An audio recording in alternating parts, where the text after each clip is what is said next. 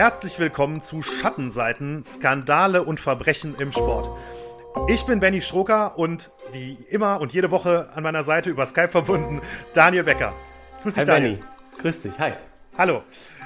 Ja, wir haben, äh, nachdem wir letzte Woche äh, im Boxen waren, erstmals, ähm, hast du mir darüber berichtet, dass du doch eine ganze Menge Feedback bekommen hast und dass die äh, Folge, ja, dem einen oder anderen doch ein bisschen näher gegangen ist, als vielleicht so die eine oder andere, die wir bisher hatten.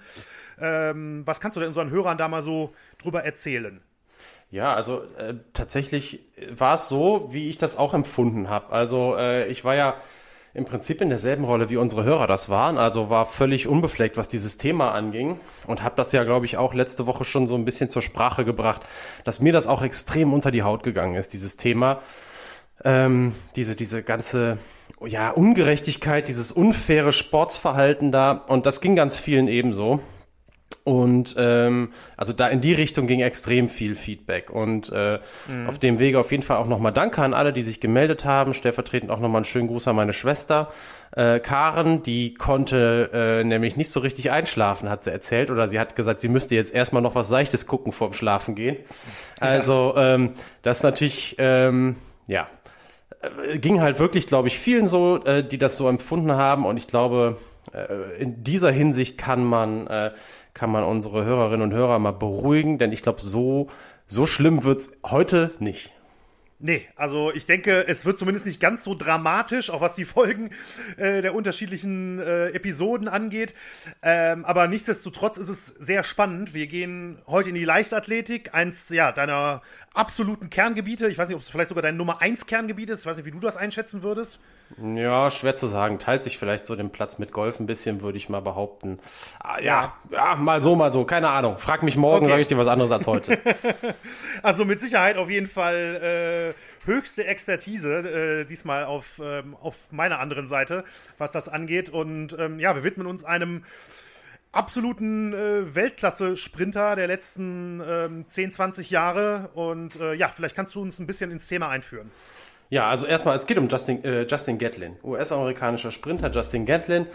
Ähm, um den werden wir uns heute ein bisschen kümmern und ich muss, ähm, ja, ich muss ganz ehrlich sagen, ich bin extrem gespannt, wo wir zwei auch am Ende dieser Folge landen. Also ich habe das Gefühl, dass das, dass das Gespräch heute, dass diese Folge hinten raus in ganz viele unterschiedliche Richtungen laufen kann. Ähm, da gibt's gar nicht so einen richtigen, so einen richtigen Plan. Da gibt's extrem viele Dinge, an denen man sich da aufhalten kann.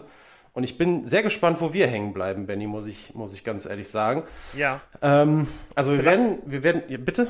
Ja, sorry, vielleicht noch kurz als Info für unsere Hörer, weil wir jetzt äh, bislang in den ersten vier Folgen ja immer äh, eigentlich einen konkreten Fall äh, besprochen haben, geht es heute mehr um eine Person und ja, eigentlich ihre ganze Karriere, sage ich mal so, ein ne, bisschen, bisschen salopp. Also, ähm, wir beziehen uns jetzt heute nicht, wie zum Beispiel bei der Folge 1, nur auf die Tour de France 98 und den Festina-Skandal, sondern heute geht es um Justin Gatlin als Sprinter, seine Karriere, seine Erfolge und natürlich auch seine äh, Skandale und was dazugehört.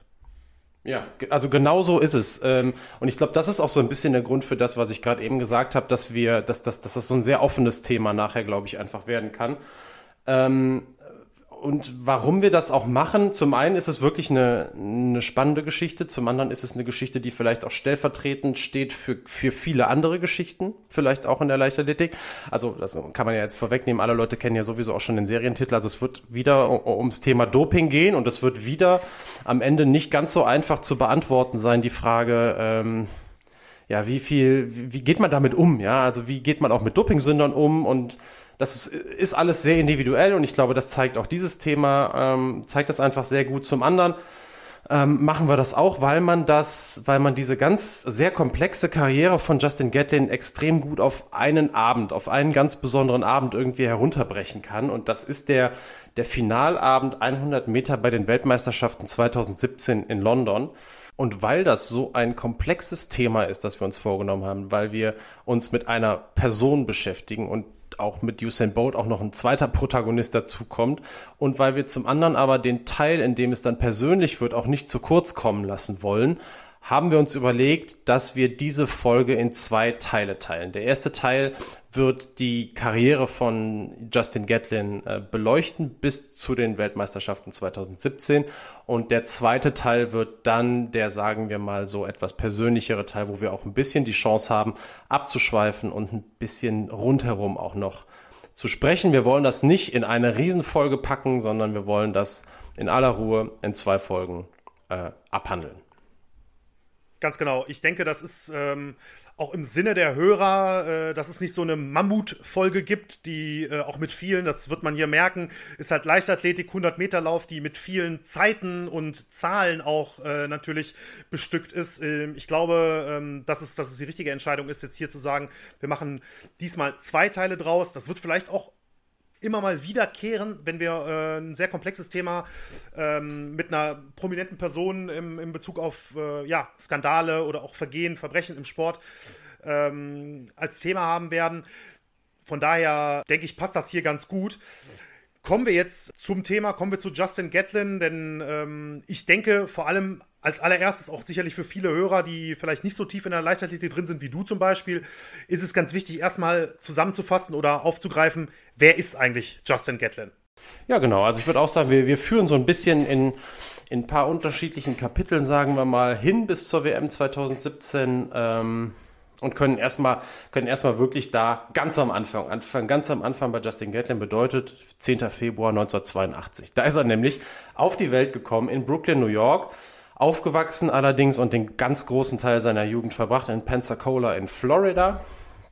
Und ähm, Justin Gatlin hat ähm, eine extrem, sagen wir mal, eine ganz klassische Sportlerkarriere hingelegt, wie man das in den USA äh, auf hohem Niveau, da findest du kaum jemanden, der irgendwie eine andere äh, Sportkarriere hingelegt hat aufgrund des, des Systems dort. Das ist nämlich so, dass er in der Highschool, ähm, also Sport hat einfach einen extrem großen Stellenwert in den USA und ähm, in der Highschool ist er aufgefallen als extrem schneller Läufer und hat dann ein Scholarship, ein Stipendium an der University of, Tex äh, of Tennessee bekommen. Nicht Texas, University of Tennessee. Und ist dort ähm, erstmal umtrainiert worden. Und zwar war der nämlich eigentlich Hürdensprinter. Justin Gatlin und ist dann dort aber an der Uni von seinen Trainern äh, zum Flachsprinter ausgebildet worden. Flachsprinter heißt 100 Meter, 200 Meter und bei großen Wettbewerben immer noch die Staffel 4 mal 100 Meter. Äh, das sind in der Leichtathletik die Kurzsprintstrecken. Die 400 Meter fallen in der Leichtathletik auch noch zu Übersprint, aber das ist dann schon der Langsprint. Ähm, genau wie die 400 Meter Hürden auch. Genau, also ähm, Justin Gatlin dann zum klassischen Kurzsprinter 100, 200 Meter äh, umtrainiert worden und war extrem erfolgreich an der, an der University äh, of Tennessee und hat insgesamt sechs NCAA-Titel gewonnen. Das sind äh, bei den College-Meisterschaften. Die NCAA ist die äh, National Collegiate Athletic Association, also die tragen immer die College-Meisterschaften auf, aus. Und wer da super erfolgreich ist, gehört zu den besten Nachwuchsathleten im ganzen Land und dem stehen, und das ist völlig egal, um welche Sportart es sich dreht, dem stehen im Profisport äh, äh, alle Türen offen. Das kann man, glaube ich, so sagen. Also das ist zum Beispiel ja. jetzt in der NFL, es ist zum Beispiel genau das. Ich wollte gerade sagen, also ne, ich meine NCAA Football, NCAA Basketball, ähm, das kennt ja vielleicht auch der eine oder andere Hörer. Ähm, das ist ja auch ein Riesending. Die haben ja teilweise 80, 90.000 Zuschauer bei den Footballspielen, weil der Basketball ist genauso die Halle voll. Ähm, ich weiß jetzt nicht genau, wie es bei der Leichtathletik ist, aber zumindest ist mit Sicherheit ähm, schon mal klar, okay, das sind, ja, das ist hier die Zukunft. Das sind die besten äh, Nachwuchsathleten und potenzielle mögliche Olympiahelden der Zukunft. Ja, total. Also man kennt das ja, die, die, die Stadien in den anderen Sportarten sind voll und die Leichtathletik genießt einen extrem hohen Stellenwert auch in den USA. Traditionell ist natürlich NFL oder Football ist da die Sportart Nummer eins äh, und die anderen Mannschaftssportarten kommen da hinten dran, aber Track and Field ist, ist immer, ist und bleibt eine, eine riesengroße Nummer ähm, in den USA. Es passiert am College was, da gehen wir auch gleich noch drauf ein, aber bevor wir das machen, ähm, würde ich gerne erstmal ähm, so die nächsten vier Jahre ähm, äh, mal kurz beleuchten. Nächsten vier Jahre heißt, im Jahr 2000 kommt er an die, an der, an die Uni und ähm, holt seine ganzen Titel da auch, wie eben schon gesagt, bis ins Jahr 2004. Ähm, und äh, dann wird er im Alter von 22 Jahren wird er Profi. So. Also vier Jahre College, macht dann da auch seinen Abschluss und äh, geht dann direkt über zu den, zu den ganz schnellen Jungs in den Profibereich und hat im Jahr 2004 auch seinen ganz großen Durchbruch. Und das ist auch der größte Erfolg, den er jemals feiern wird. Das weiß er äh, zu dem Zeitpunkt natürlich noch nicht. Aber 2004 Olympische Spiele in Athen. Justin Gatlin, 22 Jahre alt, frisch von der Uni runter, gewinnt Gold über 100 Meter, Bronze über 200 Meter und über die 4x100 Meter mit der US-amerikanischen Staffel holt er noch Silber. Aber natürlich alles überstrahlt der Sieg über die 100 Meter. Was man, zu, ja, bitte. Kann, kann man, also äh, ich habe immer so den Eindruck, dass bei den Olympischen Spielen ist das 100-Meter-Rennen der Männer schon so irgendwie die Königsdisziplin. Ist das ähm, aus deiner Sicht auch so oder wie schätzt du das ja, ein? Ja, also aus meiner Sicht, also ich glaube, da musst du ich glaube, meine Sicht ist da gar nicht so relevant. Also für jemanden, der, sage ich mal, in der Leichtathletik so ein bisschen mehr drin ist, mhm. der für den relativiert sich vielleicht das 100 Meter Finale insofern, als dass er die anderen Leistungen vielleicht irgendwie auch vielleicht extra versucht mehr zu würdigen. Ja. Ähm, aber du hast hundertprozentig recht, dass natürlich im, im großen und ganzen Gebilde von Olympia und ich würde sogar sagen sportartenübergreifend ähm, die 100 Meter der Männer das Highlight der Olympischen Spiele sind und nicht nur der Leichtathletik. Also ich glaube, ähm, ich weiß jetzt nicht, ob man das in Einschaltquoten irgendwie über die Jahre oder Jahrzehnte hinweg auch so belegen kann, aber sie werden zumindest immer so bezeichnet. In der Leichtathletik gelten ja die, die Mehrkämpfer als die Könige und Königinnen, also die Zehnkämpfer bei, der bei den Männern, die Siebenkämpferinnen bei den Frauen als Königinnen und Könige der Leichtathleten aufgrund ihrer Vielseitigkeit, aber für die Riesenshow sind die Sprinter verantwortlich. Das äh, wird sich auch nicht ändern. Also das ist einfach auch so. Und ähm, klar, wer da Gold gewinnt, so wie Justin Gatlin 2004, der ist auf einen Schlag weltweit bekannt. Ja. Gehörte er denn zu den Favoriten oder war das eher eine Überraschung? Naja, also dass der, der ist, der ist natürlich unheimlich schnelle Zeiten auch damals schon gelaufen und äh, war auf jeden Fall im weiteren Favoritenkreis, was auch daran lag, dass zum Beispiel Usain Bolt, der, auf den kommen wir nachher noch, äh, 2004 noch überhaupt keine Rolle in dieser, äh, in diesen Sphären spielte. Mhm. Und dementsprechend war das jetzt keine Sensation. Okay. Ähm, dass Justin Gatlin da äh, Gold gewonnen hat. Ganz kurze Zusatzinfo noch, er war der jüngste, damit der jüngste 100 Meter Olympiasieger seit James Hines im Jahr 1968. Okay, ja. So, jetzt kommen wir eben dazu, was ich gerade schon mal ange äh, angesprochen habe, denn zu diesem Zeitpunkt war Justin Gatlin schon in die Annalen eingegangen als Dopingsünder. Mhm. Denn ähm, es war so, dass er während seiner College-Zeit, äh, dass ihm während seiner College-Zeit die Einnahme von Amphetaminen nachgewiesen wurde. Er hat dafür auch eine Sperre von zwei Jahren aufgebrummt bekommen. Im Nachhinein allerdings argumentiert, dass dieser gemessene hohe Wert auf die Einnahme von Medikamenten zurückzuführen ist, die er seit seiner Kindheit zu sich nehmen musste, weil er an ADHS litt, diesem Aufmerksamkeitsdefizit. Ich weiß gar nicht, wofür das H steht, um ehrlich zu sein. Mhm. Das S steht auf jeden Fall nachher für Syndrom. Ähm, und es das ist war 2001. Also, das Richtig? war im Jahr 2001, genau. Ja. So, mhm. und der, der wäre, er ist für zwei Jahre gesperrt worden, weil er Ritalin genommen hat und Ritalin tatsächlich ein übliches Mittel gegen ADHS ist. Ähm, und ähm, weil er nachher auch so argumentieren konnte und weil auch dann nachgewiesen konnte, dass er das schon lange nehmen musste, auch wegen dieser Krankheit, wurde schließlich seine Sperre auch auf ein Jahr reduziert, beziehungsweise wurde sie im Jahr 2002 aufgehoben. Ähm, das ist relativ, also das heißt relativ, das ist eigentlich sehr, sehr wichtig zu wissen, wenn man nachher zu einer Bewertung kommt, wenn es darum geht, wie geht man mit Mehrfach-Doping-Sündern um. Ähm, denn es ist in diesem Fall von allen Beteiligten nachher nicht davon die Rede, dass Justin Gatlin mit Vorsatz betrogen hat. Und das ist ein relativ oder das ist ein sehr, sehr wichtiger Punkt. Den müssen wir jetzt auch einfach mal im Hinterkopf behalten. Äh, man darf dabei nicht vergessen, dass das natürlich kein Geheimnis ist, dass Ritalin auf, äh, auf der Dopingliste steht.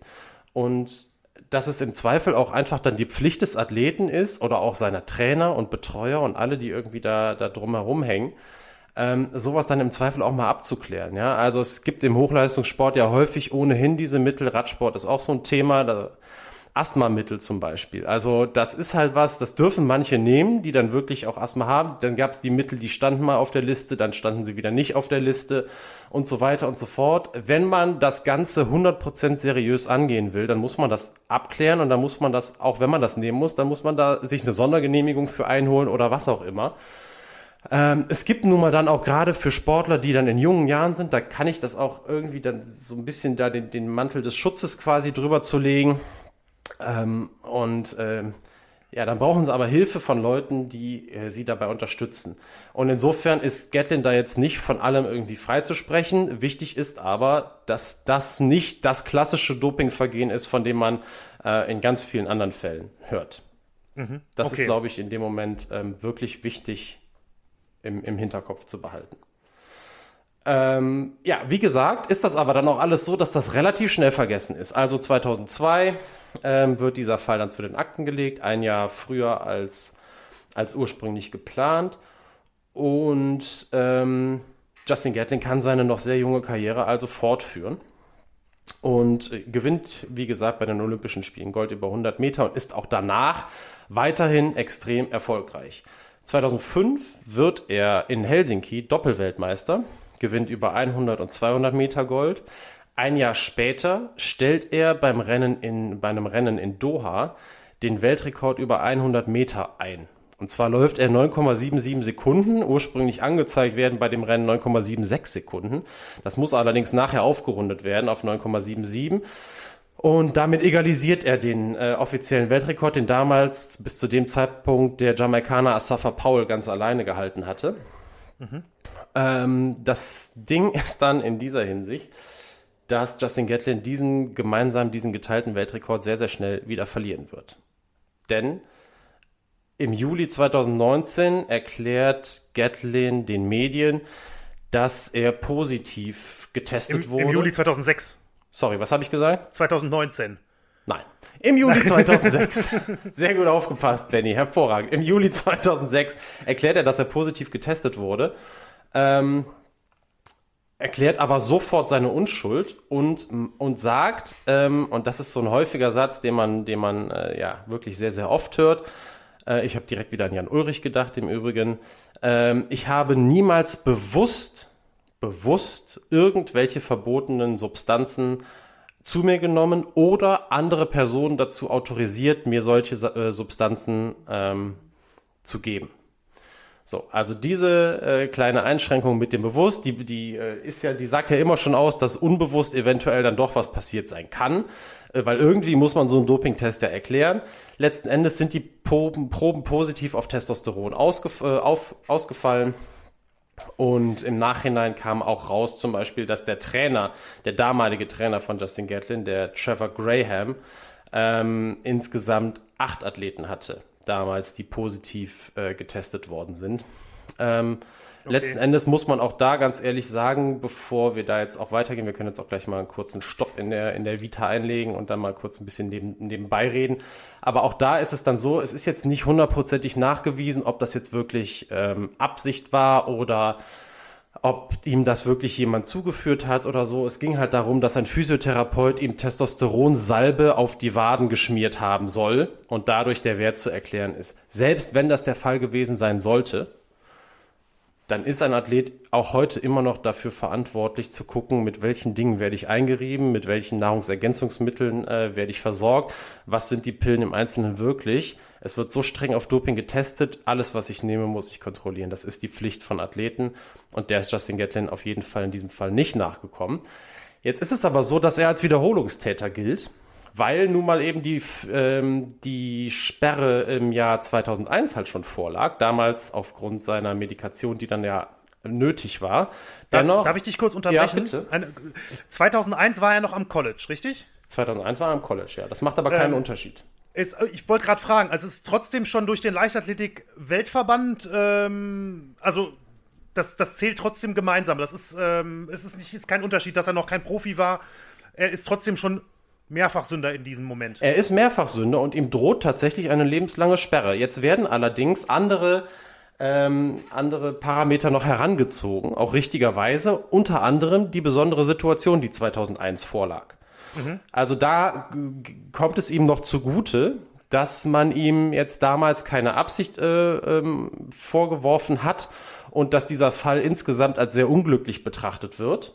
Ja. Ähm, das kommt ihm zugute und zum anderen kommt ihm zugute, dass er ähm, kooperiert mit den Behörden. Ja. Ähm, Kommt ihm dann auch zugute, dass er das selber öffentlich gemacht hat 2006? Das ist ja jetzt nun auch wahrlich nicht die übliche äh, Vorgehensweise von. Ja, das von fällt wahrscheinlich jetzt schon unter den unter den unter den Fall äh, kooperiert, okay. wenn er dann etwas zugibt. Ähm, da muss, da muss man auch immer so ein bisschen, glaube ich, unterscheiden, was ist wirklich der Anlass dafür? Ja, wie weit ist vielleicht im Hintergrund schon etwas fortgeschritten, dass man sowas vielleicht dann auch mal als Notlösung sieht oder so? Das weiß man jetzt, glaube ich, gar nicht so richtig in dem Fall. So weit kann man ja auch nie hinter die Kulissen blicken. Fakt ist, insgesamt äh, arbeitet er mit den, mit den ermittelnden Behörden zusammen und ähm, akzeptiert in erster Instanz eine achtjährige Sperre die die Alternative zu einer lebenslangen Sperre ist.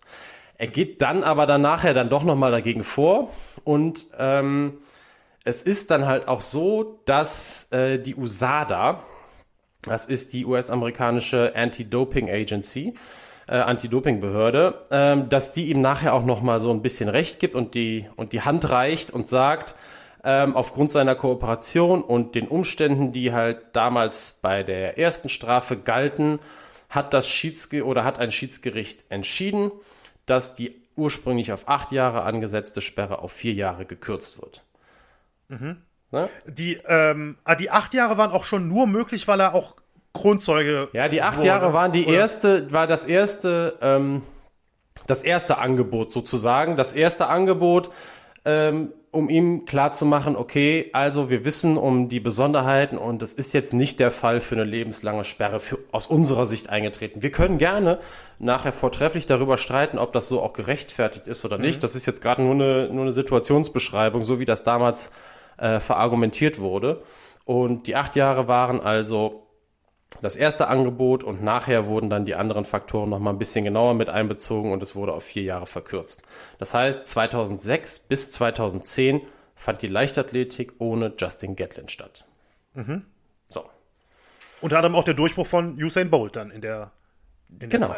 Das ja. fällt aber, aber komplett in die Phase, in der Usain Bolt anfängt, die Leichtathletik ähm, nach Belieben zu dominieren. Also 2007 ist es bei Bolt dann so, der ähm, holt bei den Weltmeisterschaften in Osaka die ersten Medaillen, Silber über 200 Meter und Silber über 4x100 Meter und hat dann im Jahr 2009 seine ganz großen Auftritte. 2009, wer sich für die Leichtathletik interessiert, wird sich erinnern. Ähm, Leichtathletik-Weltmeisterschaften in Berlin auf der blauen Laufbahn im Olympiastadion, die als eine der schnellsten Bahnen äh, der Welt gilt. Also auch heute kommen teilweise, jetzt letzte Woche war das ISTAF in Berlin. Ähm, und das ist wirklich was, womit die Veranstalter punkten können. Wenn die den, den Top-Athleten der Welt sagen, Leute, ihr kriegt hier, natürlich kriegt ihr auch 3,50 Euro Startgeld, aber ihr kriegt hier die Möglichkeit, auf der, einer der schnellsten Bahnen der Welt zu laufen.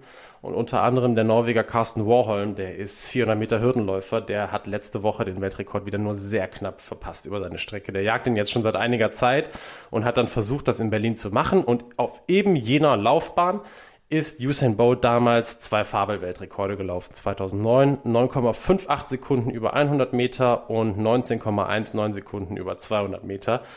Klar, dass er damit nicht zu schlagen war über seine Paradestrecken und hat dann als i-Tüpfelchen auch noch mit der Staffel ähm, auch noch Gold geholt. Jetzt weiß ich gerade gar nicht, jetzt müsst ihr mal gucken, es kann durchaus sein, dass das damals auch Weltrekord war. Das müsst ihr nochmal noch nachgucken. Gefühl sagt mir ja. Genau, und in dieser Zeit hat Justin Gatlin nun mal nicht die Gelegenheit, äh, dagegen zu halten, denn er ist, wie gesagt, gesperrt und versucht sich so ein bisschen irgendwie trotzdem im Sport ähm, zurechtzufinden. Und das ist auch so eine Geschichte. Also da scheint es dann keine äh, sportartenübergreifende Sperre gegeben zu haben, denn Gatlin hat sich versucht in der NFL in dieser Zeit, in der National Football League, äh, zu etablieren. Äh, hat erstmal bei den Houston Texans versucht, Fuß, Fuß zu fassen. Und das, obwohl er seit dem, seit dem 10th Grade, also seit der, seit der 10. Klasse, äh, kein Football mehr gespielt hat, hat er versucht, durch seine extreme Athletik ähm, da zu punkten, kam da aber nicht rein, ist dann aber zu den Tampa Bay Buccaneers ähm, gekommen, als Free Agent mit ins Trainingscamp gekommen. Tampa Bay Buccaneers für alle NFL-Fans, die wissen, dass der neue Club von, von Tom Brady, vom Quarterback Tom Brady. Ähm, und die, da ist er mit ins Camp gekommen und hat dann auch verhältnismäßig knapp nur einen Platz im Team verpasst. War mit ziemlicher Sicherheit der schnellste Läufer. Äh, er wollte als Receiver da antreten, also als, als jemand, der den Ball fängt und dann so schnell wie möglich in Richtung Endzone läuft. Ja. Ähm, aber ihm fehlten dann letzten Endes dann doch ein paar footballspezifische Skills und letzten Endes kam er dann da nicht unter und ähm, hat zumindest da in der Zeit mit professionellen Sporteinsätzen jetzt nicht glänzen können. Okay. Kurzer Hinweis, ich habe es gerade eben, während du weiter referiert hast, eben mal nachgeguckt. Ähm, also die 4x100 Meter Staffel hat nicht den Weltrekord äh, aufgestellt 2009, sondern dann, ähm, ich glaube, 2011, wenn ich das hier richtig sehe. Ja, Aber das, das nur als kurzer Hinweis. Ja, danke fürs Nachgucken, Benny. Ich hätte na, weiß nicht, wie viel ich gewettet hätte. Ich hätte zumindest ein bisschen drauf gewettet. es hätte ja. Ja, hätte war ja auch naheliegend. Sie haben es ja, ja, dann in London auch nochmal unterboten. Ja, das stimmt. Jo. Dann haben wir jetzt erstmal, können wir die erste Phase mal sacken lassen. Mhm. Ähm, 2006 bis 2010 die Sperre und dann, und das ist halt nun mal das ganz Besondere an dem Comeback. Denn bei einer vierjährigen Sperre muss man sagen, da gibt es schon eine ganze Menge Athleten, die darüber nachdenken würden, äh, ihre Karriere zu beenden. Also das, da ist man so lange weg vom Fenster. Ähm, da ist es dann auch nicht selbstverständlich, dass man zurückkommt bei Justin Gatlin als, als Olympiasieger, als jemand, der weiß, dass er nun mal ganz vorne, wie auch immer, halt mitmischen kann lag die Situation dann nun mal anders und ähm, er war ja jetzt auch noch nicht so alt. Also 2004 war er 22, ähm, dann ist er jetzt also 28 im Jahr 2010, als er zurückkommt. Kann man denn, ähm, ich weiß nicht, ob man, das gibt es ja in vielen Sportarten, kann man denn ungefähr sagen, okay, in diesem Zeitfenster ist normalerweise, ist das perfekte Alter für den 100-Meter-Sprinter? Äh, ja, also ich glaube, das würde man, müsste man jetzt wirklich die Zeiten mal checken, aber gefühlt ist ein, ein Sprinter, ich glaube, das würden ganz viele auch bestätigen, so rund um den 30. Geburtstag, etwas früher. Also 26 mhm. bis 30 würde ich mal behaupten, ist so die, die Top-Phase von Sprintern. Es gibt extrem viele Beispiele, also extrem viele, aber doch verhältnismäßig viele Beispiele im Sprint, wo ältere Athleten noch sehr gute Leistungen bringen können. Also ich denke, habe jetzt auch im, im Zuge der Recherche auch mal wieder an Kim Collins gedacht, das ist ein Sprinter von der Insel St. Kitts and Nevis. Äh, der ist noch jenseits der 40 extrem schnell gerannt, im Sinne von bei Hallenweltmeisterschaften, glaube ich, noch ins Finale gekommen, vor noch nicht allzu langer Zeit. Also es gibt immer mal wieder Sprinter, ähm, auch gerade in den letzten 20 Jahren, die auch noch im, im höheren Alter ähm, wirklich schnell laufen. Allerdings, ähm, das sehen wir auch gleich, hat, ähm, hat Justin Gatlin eine Zeit aufgestellt. Können wir vielleicht, dann nehmen wir das schon mal. Ne, das nehmen wir noch nicht vorweg. Da kommen wir gleich hin. Na, dann gehe ich dann nochmal drauf ein. Also, es ist jetzt nicht üblich, dass Sprinter über 30 ähm, jetzt extrem deutlich unter 10 Sekunden laufen. Also, okay. da ist dann irgendwann die Prime dann auch mal vorbei. Aber in dem Alter, in dem Justin Gatlin zurückkommt, also mit 28 Jahren, ist er, ist er im Supersprinteralter. Die mhm. Frage ist natürlich, wie hat er sich fit halten können während der vier Jahre? Weil trainieren und so weiter ist das eine. Das andere ist natürlich dann, sich über Wettkampfhärte dann auch wirklich an die Weltspitze dann wieder zu tasten. Und da sieht man dann im Jahr 2010, als er zurückkommt, die Zeiten sind ordentlich. Also Zeiten, da würden deutsche Sprinter sich die Finger nachlecken, zumindest, äh, also es gibt immer ein, zwei, die waren da vielleicht schneller. Auf jeden Fall im Jahr 2010 rennt Justin Gatlin noch nicht unter 10 Sekunden. Er steigt ein, 10,24. Das muss man vielleicht noch einmal kurz sagen. Ich glaube, viele wissen das, aber trotzdem einmal noch mal kurz sagen. Die 10 Sekunden sind über 100 Meter der Männer. Ist das so die Schallmauer? Wer da drunter läuft, ähm, der gehört zur absoluten Weltklasse. Also wer 9,99 Sekunden läuft, der ist schon sehr, sehr schnell. Damit gewinnt man mit der Zeit jetzt nicht zwingend oder mit Sicherheit nicht ein WM-Finale, außer es ist starker Gegenwind. Aber man gehört zur Elite. Man gehört zu einem ganz erlesenen Kreis.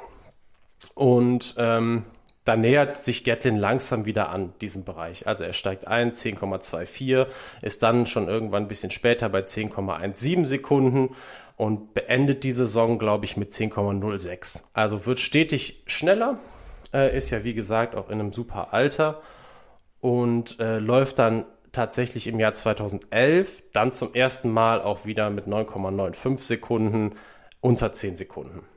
Ähm, und zwar bei den US, äh, bei den US-Meisterschaften. läuft mhm. dahinter Walter Dix auf den zweiten Platz mit einer Saisonbestleistung und darf deswegen auch die USA bei den Weltmeisterschaften in Daegu in Südkorea vertreten. Scheidet da allerdings schon im Halbfinale aus. Also da sieht man, dass er noch nicht das Niveau auf Dauer wieder halten kann, dass er dann da sich langsam erarbeitet hat. Halbfinale aus. Ähm, ich habe die Zeit jetzt nicht parat, wie er dann wirklich im Halbfinale gelaufen ist, aber äh, das ist halt, das ist das, was ich sage, wenn du unter 10 Sekunden läufst, das laufen halt dann auch mehr als 10 Leute weltweit und ja. die besten acht kommen ins Finale. Ja. Und dann kann es halt auch schon mal sein, dass man dann da ausscheidet. Wenn man allerdings das Niveau erreicht, das Gatlin dann im Jahr 2012 wieder erreicht hat, wo er nämlich dann schon 9,87 Sekunden gelaufen ist, äh, dann befindet man sich wieder auf einem Weg, wo man dann auch wirklich von Medaillen bei Großereignissen träumen kann. Und wie es dann der Zufall will, 2012 sind Olympische Spiele in London. Äh, dafür müssen sich die US-Amerikaner die halt, das ist ein bisschen anders als in Deutschland. Also in Deutschland gibt es die Meisterschaften und dann gibt es aber vor allem gibt es Listen, Jahreslisten und ähm, um es mal, das ist ein bisschen komplizierter leider, aber um es mal grob zu sagen, äh, die besten drei einer Disziplin werden mit zum Großereignis genommen, solange sie internationale Normen, die für die jeweilige Disziplin gelten, unterbieten. In den USA muss man zusätzlich äh, zu diesem Norm unterbieten, muss man ähm, bei den US-Meisterschaften unter die Top 3 kommen. Da gibt es einen Ausscheidungswettkampf, die Trials. Und wer da in den äh, Disziplinen unter den Top 3 landet, der repräsentiert die USA bei den Großereignissen. Mhm. Und Justin Gatlin schafft das 2012. Und ähm, rennt bei den US-Trials 9,8 Sekunden und damit die schnellste Zeit in der Geschichte für einen Mann über 30. Okay, ja. Ja. Also da sind wir ähm, wirklich jetzt in Sphären, da hat Justin Gatlin ein absolutes Alleinstellungsmerkmal. Ja, und reist dementsprechend nach London als absoluter Mitfavorit. Ähm, mhm. Zusammen mit dem damals immer noch dominanten äh, Usain Bolt. Und gewinnt dann auch, ähm, nee, gewinnt, gewinnt nicht. Er, also er gewinnt die Silbermedaille. Mhm. Stimmt nicht, er gewinnt Bronze. So, richtig hingucken. er gewinnt Bronze im 100-Meter-Finale hinter Usain Bolt. Usain Bolt auch da wieder Gold äh, über 100, 200 und 4 mal 100 Meter ähm, bei den Olympischen Spielen 2012. Und äh, Gatlin kommt auf Platz 3 noch hinter Johann Blake, der auch Jamaikaner ist und da seine persönliche Bestleistung von 9,75 Sekunden aufstellt. Gatlin aber mit 9,79 ähm, auch super schnell, nochmal schneller als ähm, bei den US-Trials neue persönliche Bestleistung, mit Bronze dekoriert. Nach vier Jahren Sperre natürlich äh, ja, eine, eine Wahnsinnsleistung, muss ja. man einfach so sagen. Ja. Genau. Dann sind wir dann ähm, am Ende von 2012. Justin Gatlin ist wieder längst in der Weltspitze angekommen. Ähm, rennt nochmal bei den Weltmeisterschaften 2013, äh, rennt er wieder gegen äh, Usain Bolt und kommt diesmal wieder auf den zweiten Platz. Also, okay, 2012 war er Dritter, aber 2013 ist so eins der Silberjahre von ihm. Silber über 100 Meter und Silber auch über 4 mal 100 Meter. Ähm, Usain Bolt einfach auch in dieser Phase weiterhin nicht zu schlagen. Und äh, bisschen blöd für Justin Gatlin ist dann, dass er 2014 nochmal ein extrem starkes Jahr hat. Aber 2014 eins dieser ganz unglücklichen Jahre für Leichtathleten äh, war, wo es weder eine Weltmeisterschaft noch Olympische Spiele gab. Also 2014 dann ein Jahr der Olympischen Winterspiele, wo Leichtathleten okay. dann nichts haben. 2013, 15 in ungeraden Jahren die Weltmeisterschaften und 14 dann nichts. Da war Gatlin aber wahnsinnig stark. Ähm, hat eine neue persönliche Bestleistung aufgestellt von 9,77 Sekunden, hat eine neue persönliche Bestleistung auch aufgestellt über 200 Meter mit 19,71 Sekunden und wurde, Wo konnte er das dann zeigen? Bei so äh, nationalen Wettbewerben oder naja, also oder? Die, die Leichtathletik hat ja weiterhin das ganze Jahr über normale Meetings, sage ich mal. Also es gibt, mhm. heute gibt's die Diamond League, die hatte schon ganz viele unterschiedliche Namen, die hieß dann auch mal äh, Golden League oder wie auch immer. Das ist so ein bisschen das Prinzip äh, zu versuchen, versuchen, sowas wie eine Art Champions League im Fußball ist, so eine Art Liga für Leichtathleten zu etablieren. Da mhm. versucht man sich jetzt seit sehr vielen Jahren dran. Der Hintergedanke ist da wirklich, die Top-Athleten ähm, in diese Serie zu holen. Das ist auch die mit Abstand lukrativste Serie in der Leichtathletik, wo es dann für den Gesamtsieger dann nochmal richtig Geld zu verdienen gibt. Das gibt es in der Leichtathletik ja nicht so häufig. Und diese, diese Serien und internationale Meetings und nationale Meetings, ähm, wo dann Standards gelten, also wo man Bestleistungen aufstellen darf, dann muss es ja nur eine vernünftige Zeitmessung geben im Prinzip und eine regelkonforme Bahn, dann, dann genügt das ja. Mhm. Ähm, die gibt es ja immer und überall. Also die hören ja nicht ein Jahr einfach auf, Leichtathletik zu machen. Die haben nur nicht dieses eine Highlight, ähm, was, auf das sie im Jahr hinarbeiten, weshalb diese Jahre meistens Jahre sind, wo man eigentlich gar nicht so Top-Leistungen sieht, weil der Aufbau, der Formaufbau dann immer auf das, auf das nächste Jahr dann zielt, wo dann halt entweder Olympische Spiele oder Weltmeisterschaften dann sind. Ähm, bei Justin Gatlin war das aber in diesem Jahr anders. Also der war unheimlich schnell unterwegs und stand dann, und das ist jetzt die riesengroße Kontroverse, die es dann gab, zur Wahl zum Leichtathleten des Jahres im im Jahr 2014. Also es ist genauso, ich glaube, im Fußball kennen es die meisten. Äh, Ballon d'Or, im Prinzip ist das genauso wie der Leichtathletik-Weltverband, der hieß damals noch IAAF, der heißt heute World Athletics. Ähm, die küren also den Weltleichtathleten und mit Justin Gatlin unter anderem mit nominiert war Robert Harting. So, Robert Harting ähm, ich denke, viele werden mit dem Namen was anfangen können. Trotzdem mal kurz erklärt. Ähm, Deutschlands Olympiasieger 2012 im Diskuswurf und jahrelang eigentlich der mit Abstand bekannteste deutsche Leichtathlet. Also ich glaube, Benny, du bist, ähm, du bist im, im ganzen Sport zu Hause, aber ähm, wenn ich dir vorher irgendwie her gesagt hätte, nenne mir drei deutsche Leichtathleten, wäre Robert Harting wahrscheinlich dabei gewesen, oder? Der letzten Jahre. Ja, mit Sicherheit sogar, ja. Ja. Also, ähm, der hat, ist natürlich durch großartige sportliche Leistungen aufgefallen, der gute Robert Harting, aber immer auch schon während seiner ganzen Karriere, äh, dadurch, dass er egal wie kein Blatt vor den Mund genommen hat. So, und mhm. der hat 2014 gesagt, ähm, ich freue mich, dass ich nominiert bin, aber da ich mit einem erwiesenermaßen mehrfachen Dopingsünder zusammen äh, nominiert bin für diese Wahl, äh, trete ich davon zurück weil mit dem möchte ich nicht, das hat er so gesagt, mit dem möchte ich nicht auf der Liste stehen. Damit äh, verarscht man nicht nur mich, sondern auch die Fans. So. Ja. Ganz klare Ansage im, im Harting-Stil. Auch da könnte man nachher vielleicht mal drüber reden. Macht das sich da nicht ein bisschen zu einfach, vielleicht, der Robert Harting? Kennt er die ganzen Umstände der Sperren und so weiter und so fort? Da kann man trefflich drüber streiten. Fakt ist, Robert Harting zieht sich zurück. Justin Gatlin wird nicht Weltleichtathlet. Das wird nämlich der französische Stabhochspringer Renaud Lavillenie. Und wird das von der Presse, also von, von Sportjournalisten gewählt oder wie, wie, nur vielleicht für den Hinterkopf, kannst du da irgendwie was zu sagen? Ganz ehrlich, das muss ich nachgucken. Ich habe im Kopf immer, dass das eine Fanwahl ist. Okay, ja, kann ja gut das, sein. Ähm, weil auch immer von, von einer Beliebtheitsskala dabei gesprochen wird. Ähm, kann aber sein, dass da eine Jury mit dabei ist. Das mhm. äh, müsste man auch nochmal nachschauen. Das kann man, kann ich vielleicht gleich nochmal machen. Äh, vielleicht nebenbei. Also es ist auf jeden Fall eine Wahl, die jetzt nicht rein an Fakten oder so abgelesen wird, sondern auch eine, eine Wahl, die die Beliebtheit der Athleten ausdrückt. Dann kann es eigentlich nur eine Fanwahl sein. Mhm. Ähm, so, diese Wahl gewinnt dann eben, wie gesagt, nicht, nicht Gatlin, sondern Renault Lavillenie.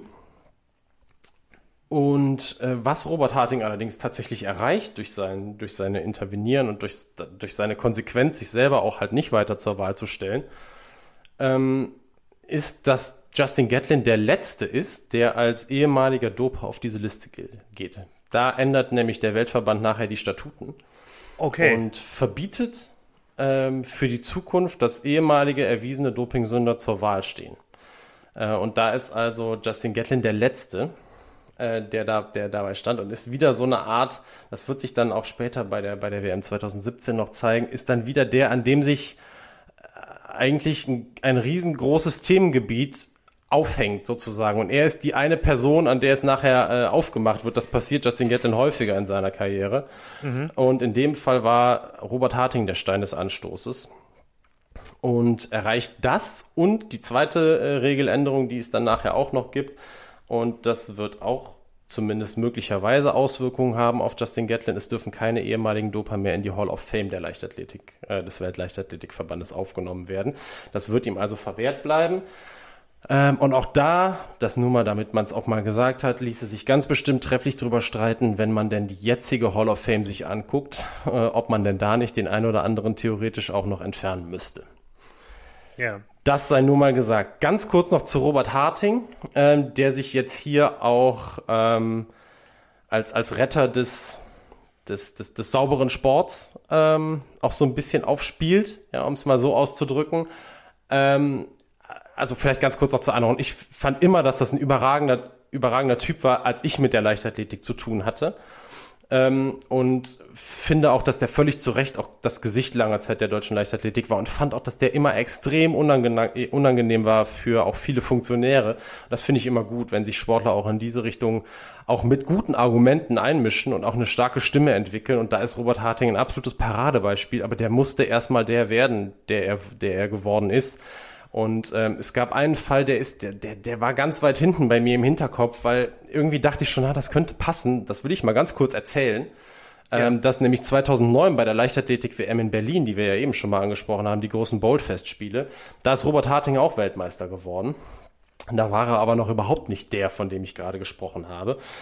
Da war es nämlich so, dass sein damaliger Trainer Werner Goldmann im Rahmen dieser WM von äh, Mitgliedern des Dopingopferhilfevereins, das ist ein Verein, der ehemalige zwangsgedopte Athleten aus der DDR unterstützt, die haben da so Flugblätter und irgendwie Brillen verteilt.